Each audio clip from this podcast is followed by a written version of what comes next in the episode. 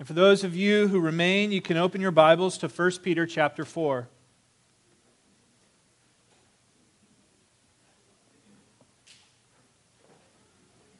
My name's Morgan Maitland. I'm the teaching pastor here at Summit. I see some new faces. I'm glad to have you this Sunday. It's a privilege to preach God's word week in and week out. I took a little break last week and we enjoyed a sermon from John Stead on evangelism, which was great, timely. We needed that. We needed that encouragement to evangelize. But I'm gung ho and ready to be back here and preaching God's word. 1 Peter 4 I'm going to read verses 7 through 11. It says this The end of all things is at hand. Therefore, be self controlled and sober minded for the sake of your prayers. Above all, keep loving one another earnestly, since love covers a multitude of sins. Show hospitality to one another without grumbling. As each has received a gift, use it to serve one another as good stewards of God's varied grace. Whoever speaks is one who speaks oracles of God. Whoever serves is one who serves by the strength that God supplies, in order that, in order that, in everything, God may be glorified through Jesus Christ. To him belong glory and dominion forever and ever. Amen. Well, your diagnosis is not good, neither the prognosis. The doctor tells you you have three to six months left of life. What are you going to do? I want you to think about that. You have three to, six, three to six months left of life. What are you going to do with it? What's on your bucket list, if I could ask it that way? Skydiving? Anybody want to skydive? Maybe you want to buy an RV and travel across the US of A to see all the sights, the things that you've never seen. Maybe you want to take your wife on a vacation, perhaps back to your honeymoon spot to re enjoy that precious moment with her again. You may want to hug and hold your kids as much as possible before you pass away. Maybe you want to learn a new skill just to mix things up a little bit. You probably want to make happy memories, though, and take lots of pictures so that you can leave those behind with your loved ones before you go. What's on your bucket list? With the end looming near. Let me ask you, to be honest with yourself, rhetorical question did serve the church make your bucket list? Is that on the critical list of priorities to give yourself to the church of Jesus Christ in those last few months of your life? Did it make your list? I'll tell you, it was on the Lord's list.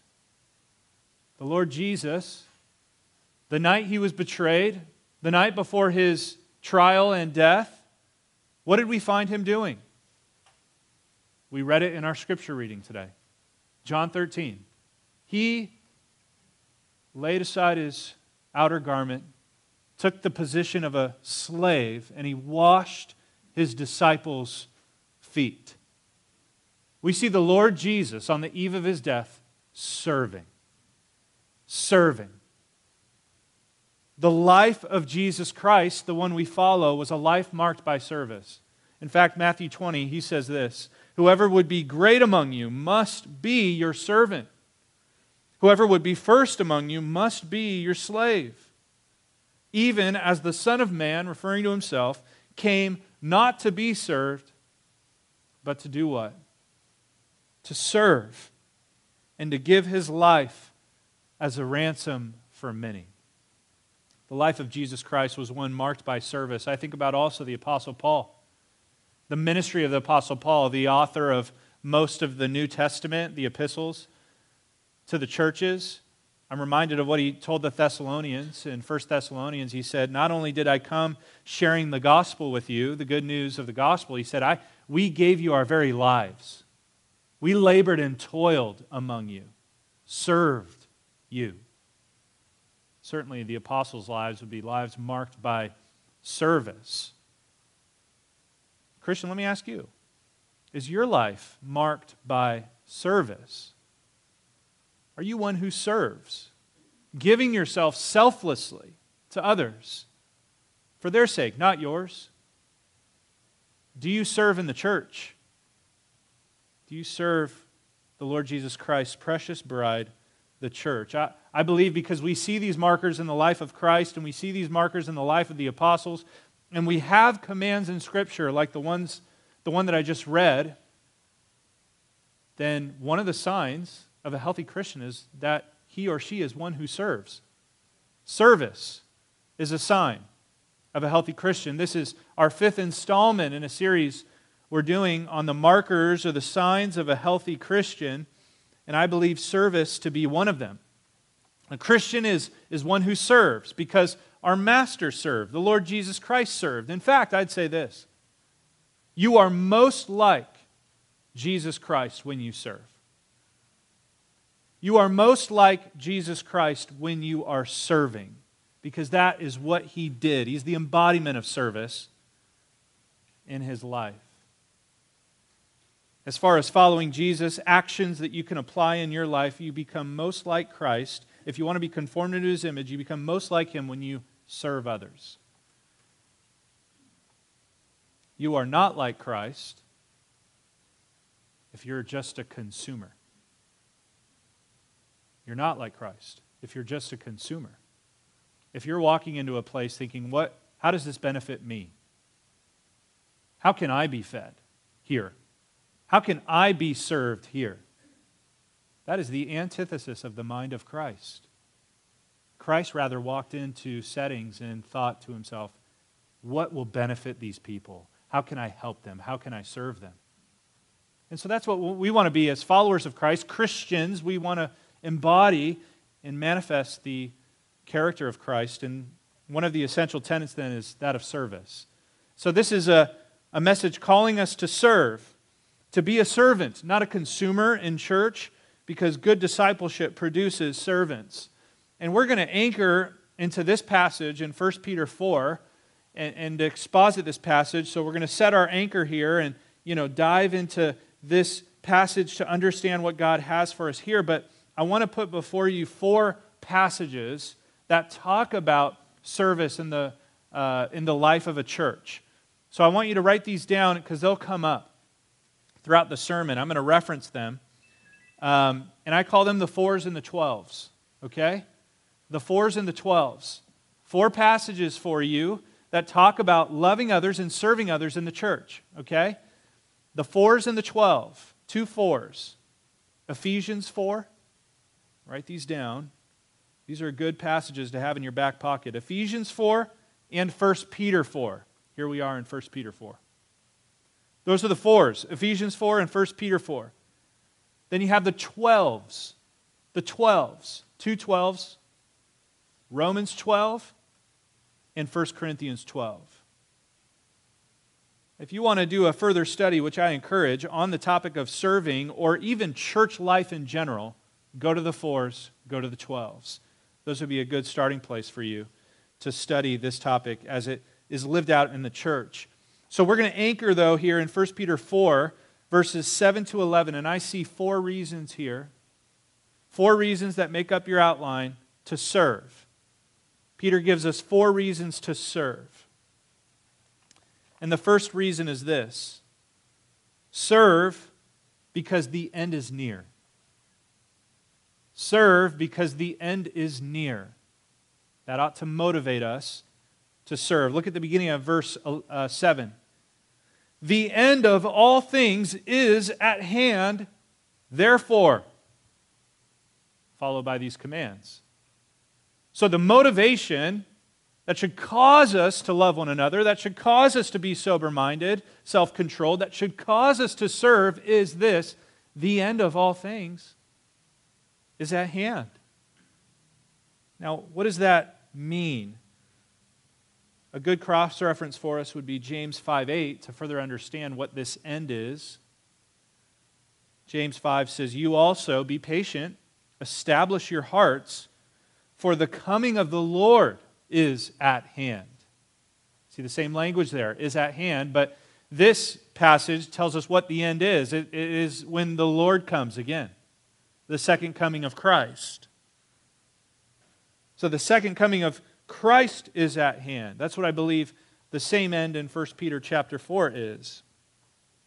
And the Bible calls this age that we live in, for, you know, between the ascension of Jesus Christ, he came down, became a man, lived a perfect life. He died on the cross as a substitute for our sins, and he rose again from the grave, and he appeared to many, and then he ascended to the right hand of the Father. And Jesus Christ remains at the right hand of the Father until he comes back down, till he returns. And he judges those, his enemies that are against him, and he draws together his church into a kingdom, a literal 1,000 year kingdom. That, that's what we believe and teach here at Summit Bible Church. And we live in this age between his ascension and his return. And the Bible calls this age Get this the last days, the time of the end.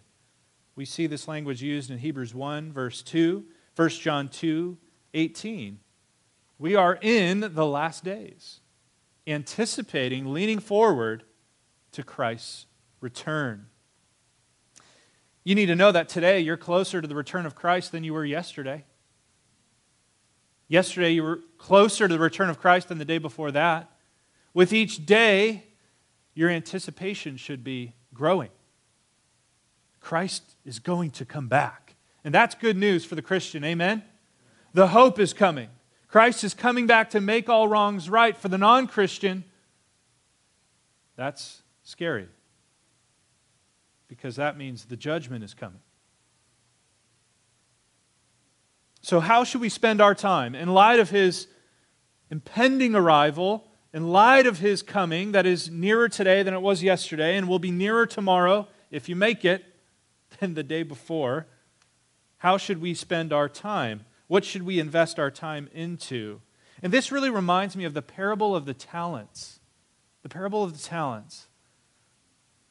When Jesus was here on earth, he told this parable in the midst of this bigger discussion called the Olivet Discourse.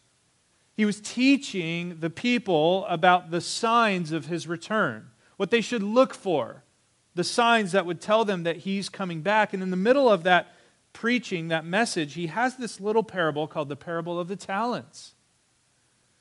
And this is a parable about how you ought to invest your time before his return. Jesus tells this parable, and he says, A master entrusts his property to his servants. To one, he gives five talents. To the second one, he gives two talents. And to the third, he gives one talent. Now, the first two men invest their talents. They take the five, they take the two, and they double their investment. The third man takes his one precious talent and he buries it in the ground. He hides it, the text says, in light of his master's return. Well, the master returns from his trip and he, he rewards the first and the second man for their investments. They doubled their investment, they made good use of the money. And the master's response is, is great. It says, Well done, good and faithful servant. You have been faithful over a little, and I'll set you over much. He tells that to the first two. Now the third man comes in. And the third man presents one talent to his master said, I was fearful of you. I wanted to hide it and protect your investment, master. But the master says this in response to that last man. He says, You wicked and slothful, lazy servant. You should have invested this talent to earn interest like the other men. And the worthless servant at the end of the parable, get this, is cast into outer darkness. Wow. That's a severe punishment for this man who, get this, wasted his time. That's the point of the parable. The point of the parable, Jesus says, is, is I'm coming back. I'm just like this master. The end is near, so don't sit on your talents. Don't hide them. Invest. Invest your time, invest your resources, not in this world, but in the world to come. And it will pay back dividends. Spend it on the things that matter. Ephesians 5 says something similar. Look carefully then how you walk, not as unwise, but as wise, making the best use of the time. Why? For the days are evil. You, my friend, you have one life, and you happen to live in the last days. Christ's return is coming. The posture of time is leaning forward to a climactic conclusion. The Master's coming back, and one day you will be held accountable for how you spent your life. Are you wasting it? Or are you investing it in the things that matter? Peter says, The end of all things is at hand. Therefore, all the more important to be self controlled, to have a sober, sober mind in your prayers, to keep loving one another. in verse 10, serve one another. That would be a good use of your time in these last days, with the end looming. So, are you wasting time on selfish and worldly concerns, or are you investing it by, specifically as we look today, serving? Serving. Serve because the end is near. Number two, second, serve because it's reasonable. I like this. Serve because it's reasonable. Serve because it makes sense. Really. I want to show you a little insight into the grammar of this text. The two main commands in the imperative form are in verse 7. They are be self controlled and sober minded in your prayers. Those are the two main commands. Verse 8, which appears in uh, a commanding tense, keep loving one another, and then verse 10, serve one another, those are actually participles.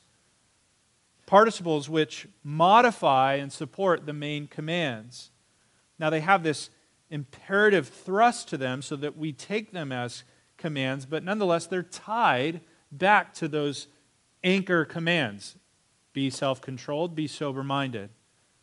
Now, what does it mean to be self controlled? It means to display reasonable behavior, wisdom, exercise sound judgment.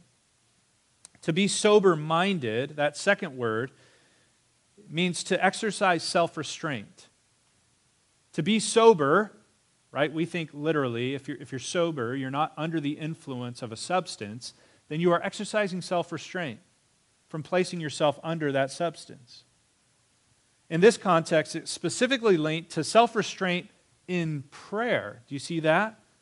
Be sober minded for the sake of your prayers.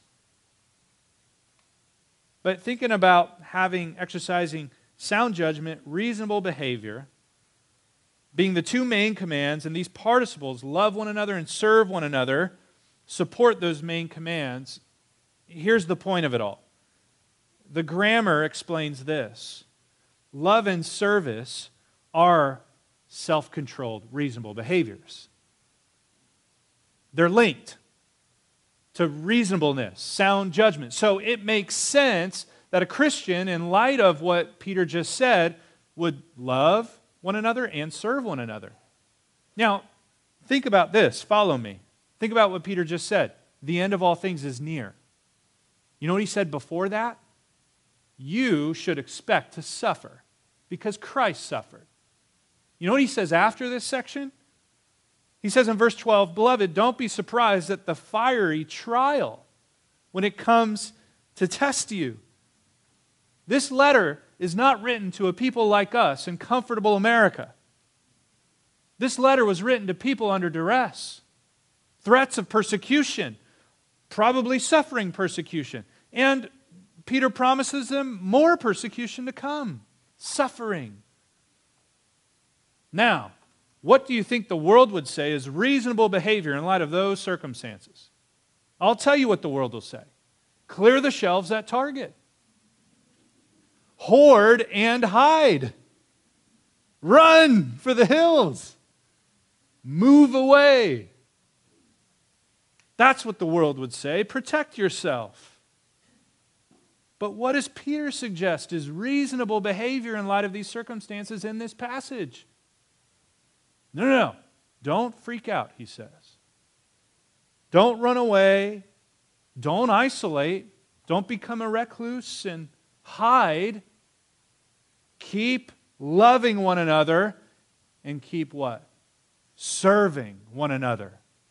That's reasonable behavior. That would be a display of self control. That makes sense for the Christian. Is that what you do when difficulty arises? When troubles come? Do you continue to engage in service like your master? Or do you hide? Do you hide? I think about the necessity of us continuing to gather, continuing to come together. And, and I think back to Hebrews chapter 10. Remember, we talked about fellowship. He says, Don't neglect to meet together as is the habit of some, but encouraging one another. And all the more, why, as you see the day drawing near, we need this now more than ever. We need the fellowship. We need love from one another. We need to serve one another and be served by others. This is important stuff in light of the end. This is not at times rational behavior as far as the world would say, but this is supernatural, rational behavior. I think about the recent bombings in Kiev, Ukraine. If you've been paying attention to the news, you've heard about it. I'm reminded of a story that Dr. John MacArthur shared about the missionaries he supports there. He uh, contacts them and he invites them back to the States as a place of refuge to, to hide and, and essentially be taken away from the threat of the bombings. And they kindly refuse him. They say, Thank you, but no thank you. And these people, these missionaries say, Hey, take care of our children, though. They, they're stateside. Can you take care of our kids? We are going to stay here in Kiev and minister to people, they say. We're going to, in fact, offer the basement of our church as a place of refuge for the community. We're going to keep serving our community by not only providing their needs and shelter, but we're going to preach the gospel to them and invite all to come in. We're going to keep loving and serving. Wow. And the world would say, that makes no sense. We say, well, that makes all the sense in the world for the gospel, for the people of God. And we pray that if we were in those circumstances, we would do the same. We would keep loving one another and we'd keep serving one another, meeting the needs of those, especially in the church, and even extending our acts of service into the community. Because we want to be a good witness of Christ. This is reasonable behavior. You know why? Because it, it marks the person that we follow, Jesus Christ. It makes sense because of the one we follow. And we recounted that on the night of his betrayal, before his crucifixion. Jesus doesn't hide, he washes his disciples' feet, he serves. And then, do you remember what he says to them after he does this? He says in John 13 13, You call me teacher and Lord, and you're right, for so I am. If I then, your Lord and teacher, have washed your feet, if I've served you, you also ought to wash one another's feet. For I have given you an example that you also should do just as I have done for you. This is an expectation from the Lord Jesus. Makes sense. Christians serve because Christ served, even in the midst of turmoil, difficulty, threats, persecution. You know what doesn't make sense? A person who calls himself a Christian but doesn't serve. Well, that's oxymoronic. That doesn't make sense because while you claim to follow Christ, who's marked by service, you don't follow in his footsteps? That doesn't make a lot of sense at all. So evaluate do you serve? Do you serve with the right heart to follow in the footsteps of your master, motivated by his love and his service for others? And, and you want to do the same. Do you possess that heart? Is service a marker of your life? Third reason here serve because the end is near, serve because it's reasonable. Third, serve because it's a stewardship. It's a stewardship. Look now, let's focus at verse 10. It says this As each has received a gift. Let's just break apart that phrase. As each is to say, every true Christian. As each, each and every true believer in Christ, what? Has received a gift. Notice you don't create the gift, you don't conjure it up. You can't name and claim the gift. I want to be a preacher. I want to be a, a merciful person. Right? You don't lay, lay claim to these things. You have received them. If you're in Christ, this is something you got, and not from you, from Him. Specifically, who gave us the gift? Who gave us this gift? In, in our passage, it refers to God, stewards of God's varied grace. Romans 12, 3 says, Each has received it according to the measure of faith that God has assigned. But it's interesting, if you look at Ephesians 4, 7, remember the 4s and the 12s, that passage says, The grace was given to each one of us according to the measure of Christ's gift. And 1 Corinthians 12, 7 says, To each is given the manifestation of the Spirit. Sounds to me like this is a Trinitarian job. The Trinity gives you the gifts. I would put it this way God the Father, it seems, assigns the gift, God the Son achieves the gift, and God the Spirit administers the gift. Wow. A lot was involved in you receiving a spiritual gift, Christian. And you receiving this gift, this grace from God. God did a lot to pull that off, did he not? And how when do we receive this gift? Well, 1 Corinthians 12 explains that when we are baptized by the Spirit into the church of Christ, when we become a Christian, we are born again and we receive the indwelling Holy Spirit. And again, it's the Spirit who administers the gift. So I believe you get the spiritual gift at conversion. At conversion. So God gives it to you. It's a Trinitarian job. A lot was accomplished to give it to you. You received it at conversion. And so here's the point your gift is not up for you to decide how to use it. The point is that it's from God. And our passage says specifically to use it to serve one another as good stewards of God's varied grace.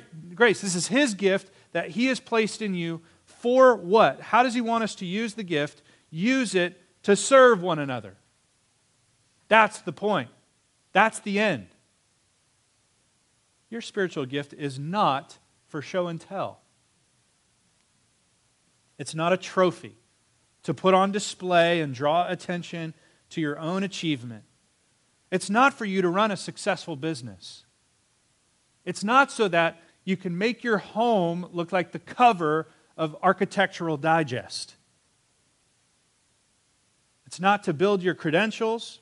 It's not to add to your resume. It's not to impress your family and friends. It's not a cool party trick. I would argue even this it's not even for your own spiritual fulfillment, primarily. What's it for?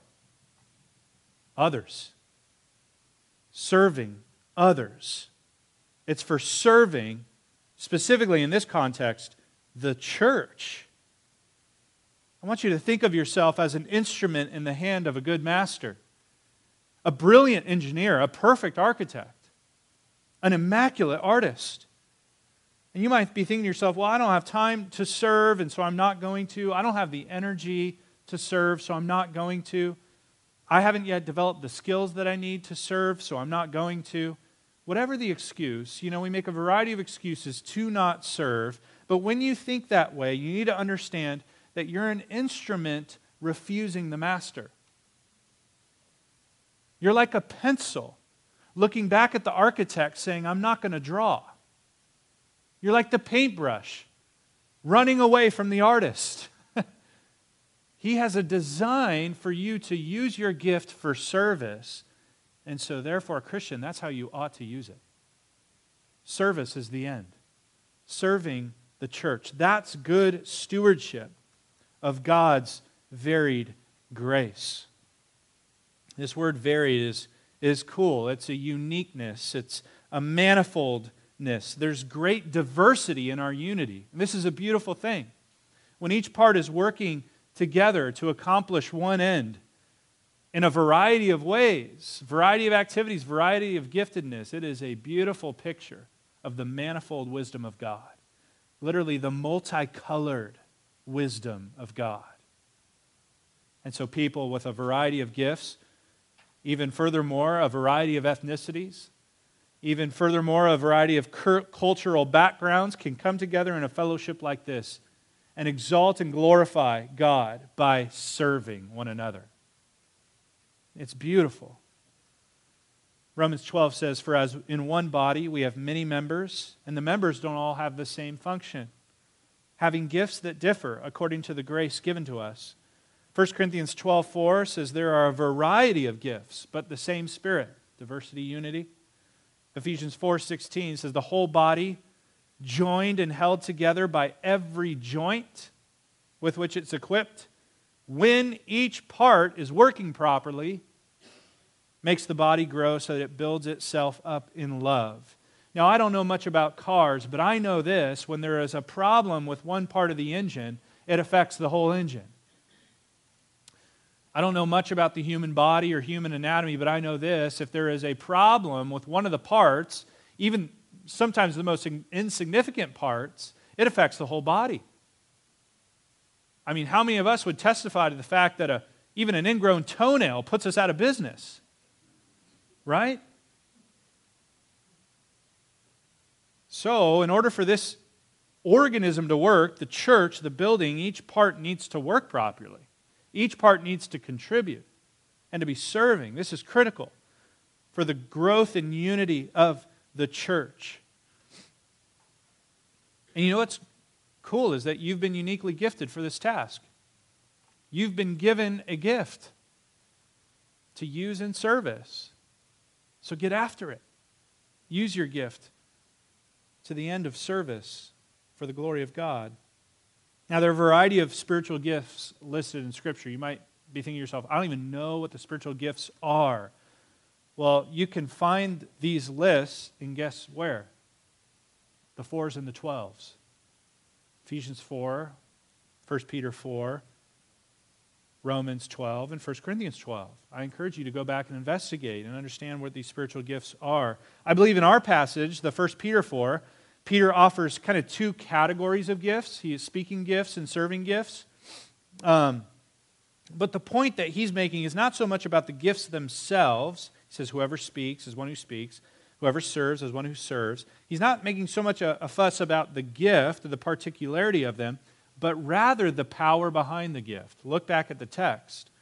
Whoever speaks as one who speaks oracles of God.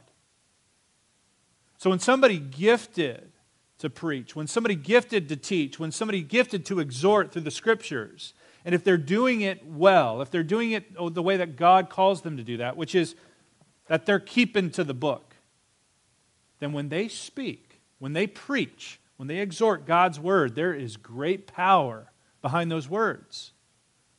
There's great power and influence behind the believer who is gifted to speak, to preach, to exhort, to teach God's word into other people's lives.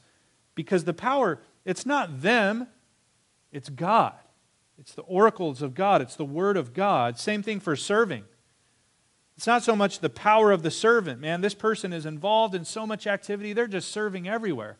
It's not them, it's the Lord. It's the God behind them who strengthens them, gives them the strength that God supplies. That word supplies, by the way, is to abundantly, lavishly supply, overabundance.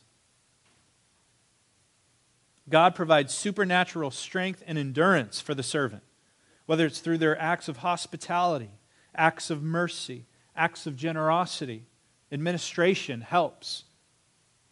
God supplies that strength to meet that need. Now, some of you might be thinking, again, I, I, don't know what my spiritual gift is.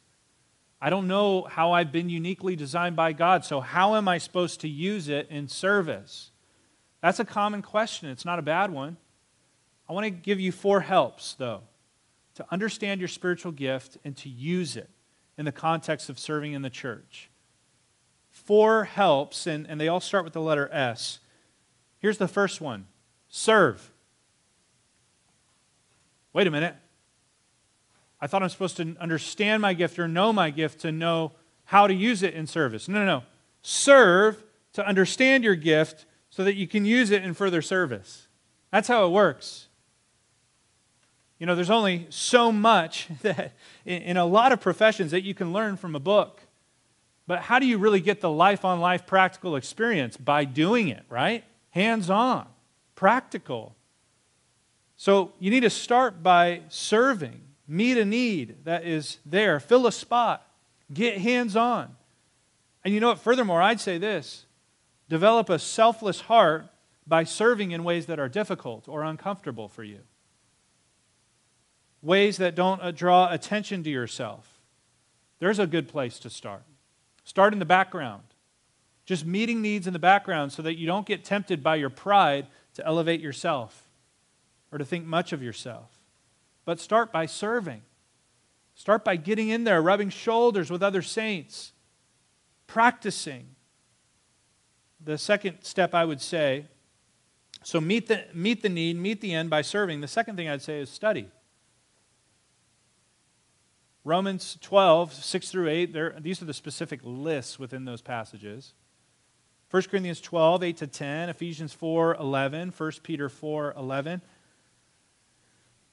These are the lists of spiritual gifts offered in the Scripture. I encourage you even further than that to grow in your knowledge of God, to understand the spiritual gifts. What are they? How could they be manifest in your life? To know them well, which gifts have ceased, which gifts continue on, and that's a further theological study. But study God's Word. Grow in your knowledge and understanding of what His Word says about spiritual giftedness and what the priority of spiritual giftedness is. Third, self evaluate. Assess your interest. Assess yourself, how you're doing in your service. Do you sense that this is what God has called you to do, or are you sensing this is not what God has called you to do? Make sure that it is a sincere and selfless desire, not a prideful one. Not hey, I don't receive a, a bunch of attention on the setup crew, so I want to make sure that I serve in a place that gets me more attention. That's, that's a prideful motive, right? And so you want to self evaluate. You want to guard your heart against bad motives. And as you're serving, self evaluate. And after studying, seek to understand how God has called you to serve. And then a fourth component submit submit. What I mean by submit is to submit to the critical feedback of others, submit to the church, submit to one another. Hebrews talks about that submitting to one another, deferring to one another, submitting to the critical feedback of others. I believe that the Holy Spirit, who unites the believers together, is also the Holy Spirit who speaks through believers into the lives of other people. You know, this is more important than American Idol. Critical feedback is good, especially within the context of the church. Because what's at stake? Right? It's not just the fulfillment of your dreams as a professional singer, but it's the health of the church. Right? It's so that the body works together. And so we need that critical feedback, sometimes that Simon Cowell feedback more than ever. Right? We need people to be truthful, but truth that's tethered with grace and gentleness and love. We need a brother sometimes to come up and say, Hey, brother, I'm really encouraged, and I see a lot of fruit when you're doing this. But can I help provide some correction and some feedback on this area that I think you need some help in? This either needs to be further developed or maybe you shouldn't be doing this. You should focus your time here because I see giftedness here. That's a difficult conversation. That's a difficult conversation to receive. A lot of times that's more difficult to give. But we need that from one another, right? What about that passage in Ephesians chapter 4 telling us to speak the truth in love? And so we need to be faithful to give each other feedback. We need to open ourselves up to feedback from one another. Hey, how do you think I'm doing in this area? You just teach a lesson, maybe in a children's class, or you lead a small group, and, and you're trying to understand do I have a, leadership gift? Do I have a teaching gift? Ask for feedback and be open to the response. God is faithful to work through the lives of his people and the interactions of, of church members. And you know what? Sometimes it's not a perfect sure shot. Sometimes you'll get some feedback and it's like, yeah, that seems a little off kilter. That's off center. But ask for another's feedback and another's. Use wisdom and prudence, obviously, but submit to others in the church and assess how you're doing through the input of others. So serve, engage, get hands on, start serving and then study the Word of God and grow in your knowledge of Him and your understanding of spiritual gifts. Self evaluate. Is this what God has called me to do? Is there a further calling in my life? Do I need to move to this area? Right? Making sure that we're meeting needs first, that we have this heart that's selfless but not prideful, and then submitting to the feedback of others in the church. And through that process, the Lord is going to affirm in your heart how He's gifted you. So, those are just helps to get you moving forward. Serve because it's a stewardship of God's varied grace. The end is that we're selflessly serving one another. So serve because the end is near. Serve because it's reasonable, finally. Or serve because it's a stewardship. I'm mindful of the time. Finally, serve because it glorifies God. Serve because it glorifies God. This is the chief end of all things. What is the chief end of man? Westminster Confession, glorify God and enjoy him forever. 1 Peter 4:11 B it says in order that here's the purpose here's the aim here's the target. In order that we do all these things.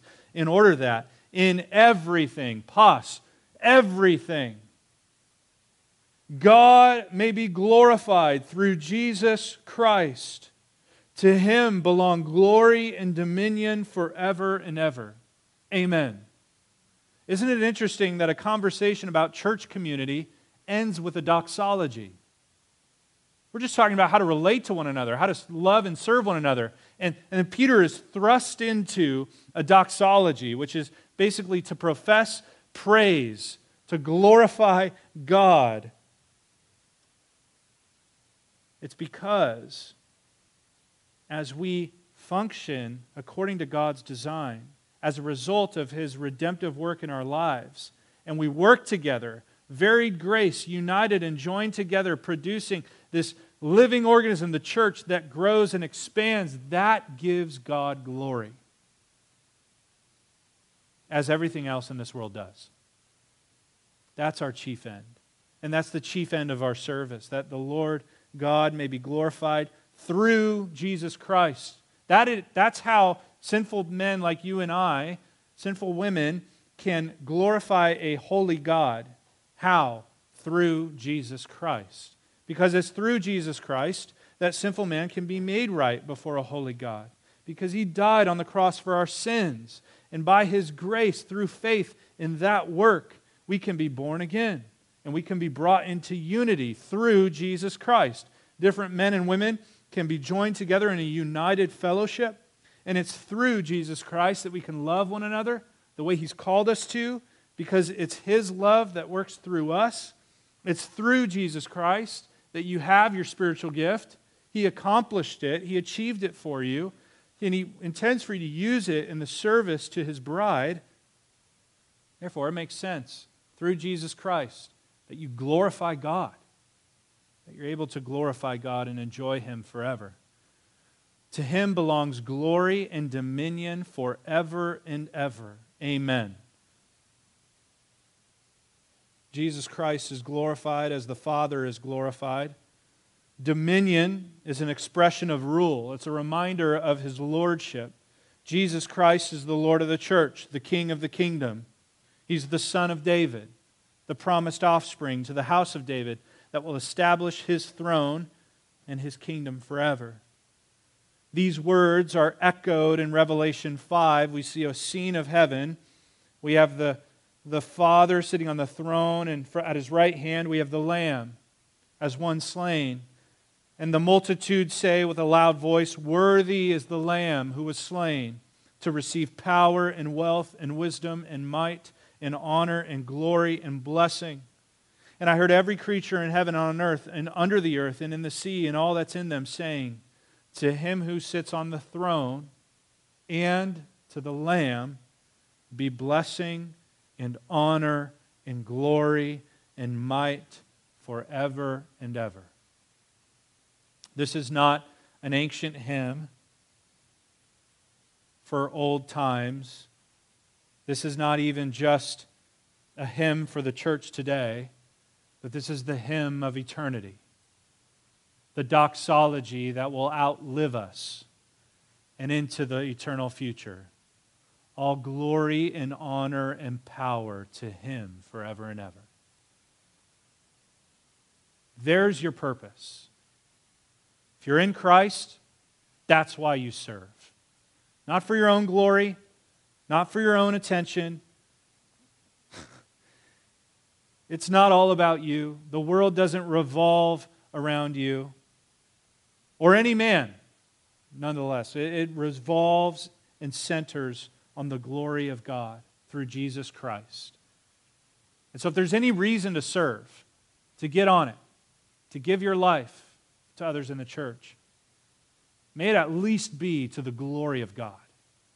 That God would be glorified in your life, that you would make much of Him and little of yourself, just as John the Baptist did. Let me close the message in prayer and we're going to go into a time of communion. Father God, we give you glory.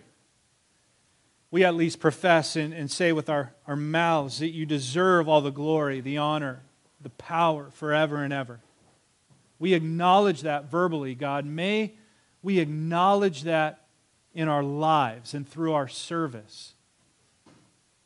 God, help us to not serve to draw attention to ourselves, to not live our lives as though it's all about us. Help us to give ourselves, to be selfless as Christ is selfless, but through Christ glorify you and bring glory to the Son himself in the way that we reflect his character in our lives. As we remember the cross and the atonement of Jesus Christ in our time of communion here. God, I pray that you would just warm our hearts to the cross, that you'd humble us, that you'd help us to confess sin, to be right with one another, so that we would enjoy communion, this great act that we partake of regularly to remember who you are and what you did for us. In Jesus' name, amen.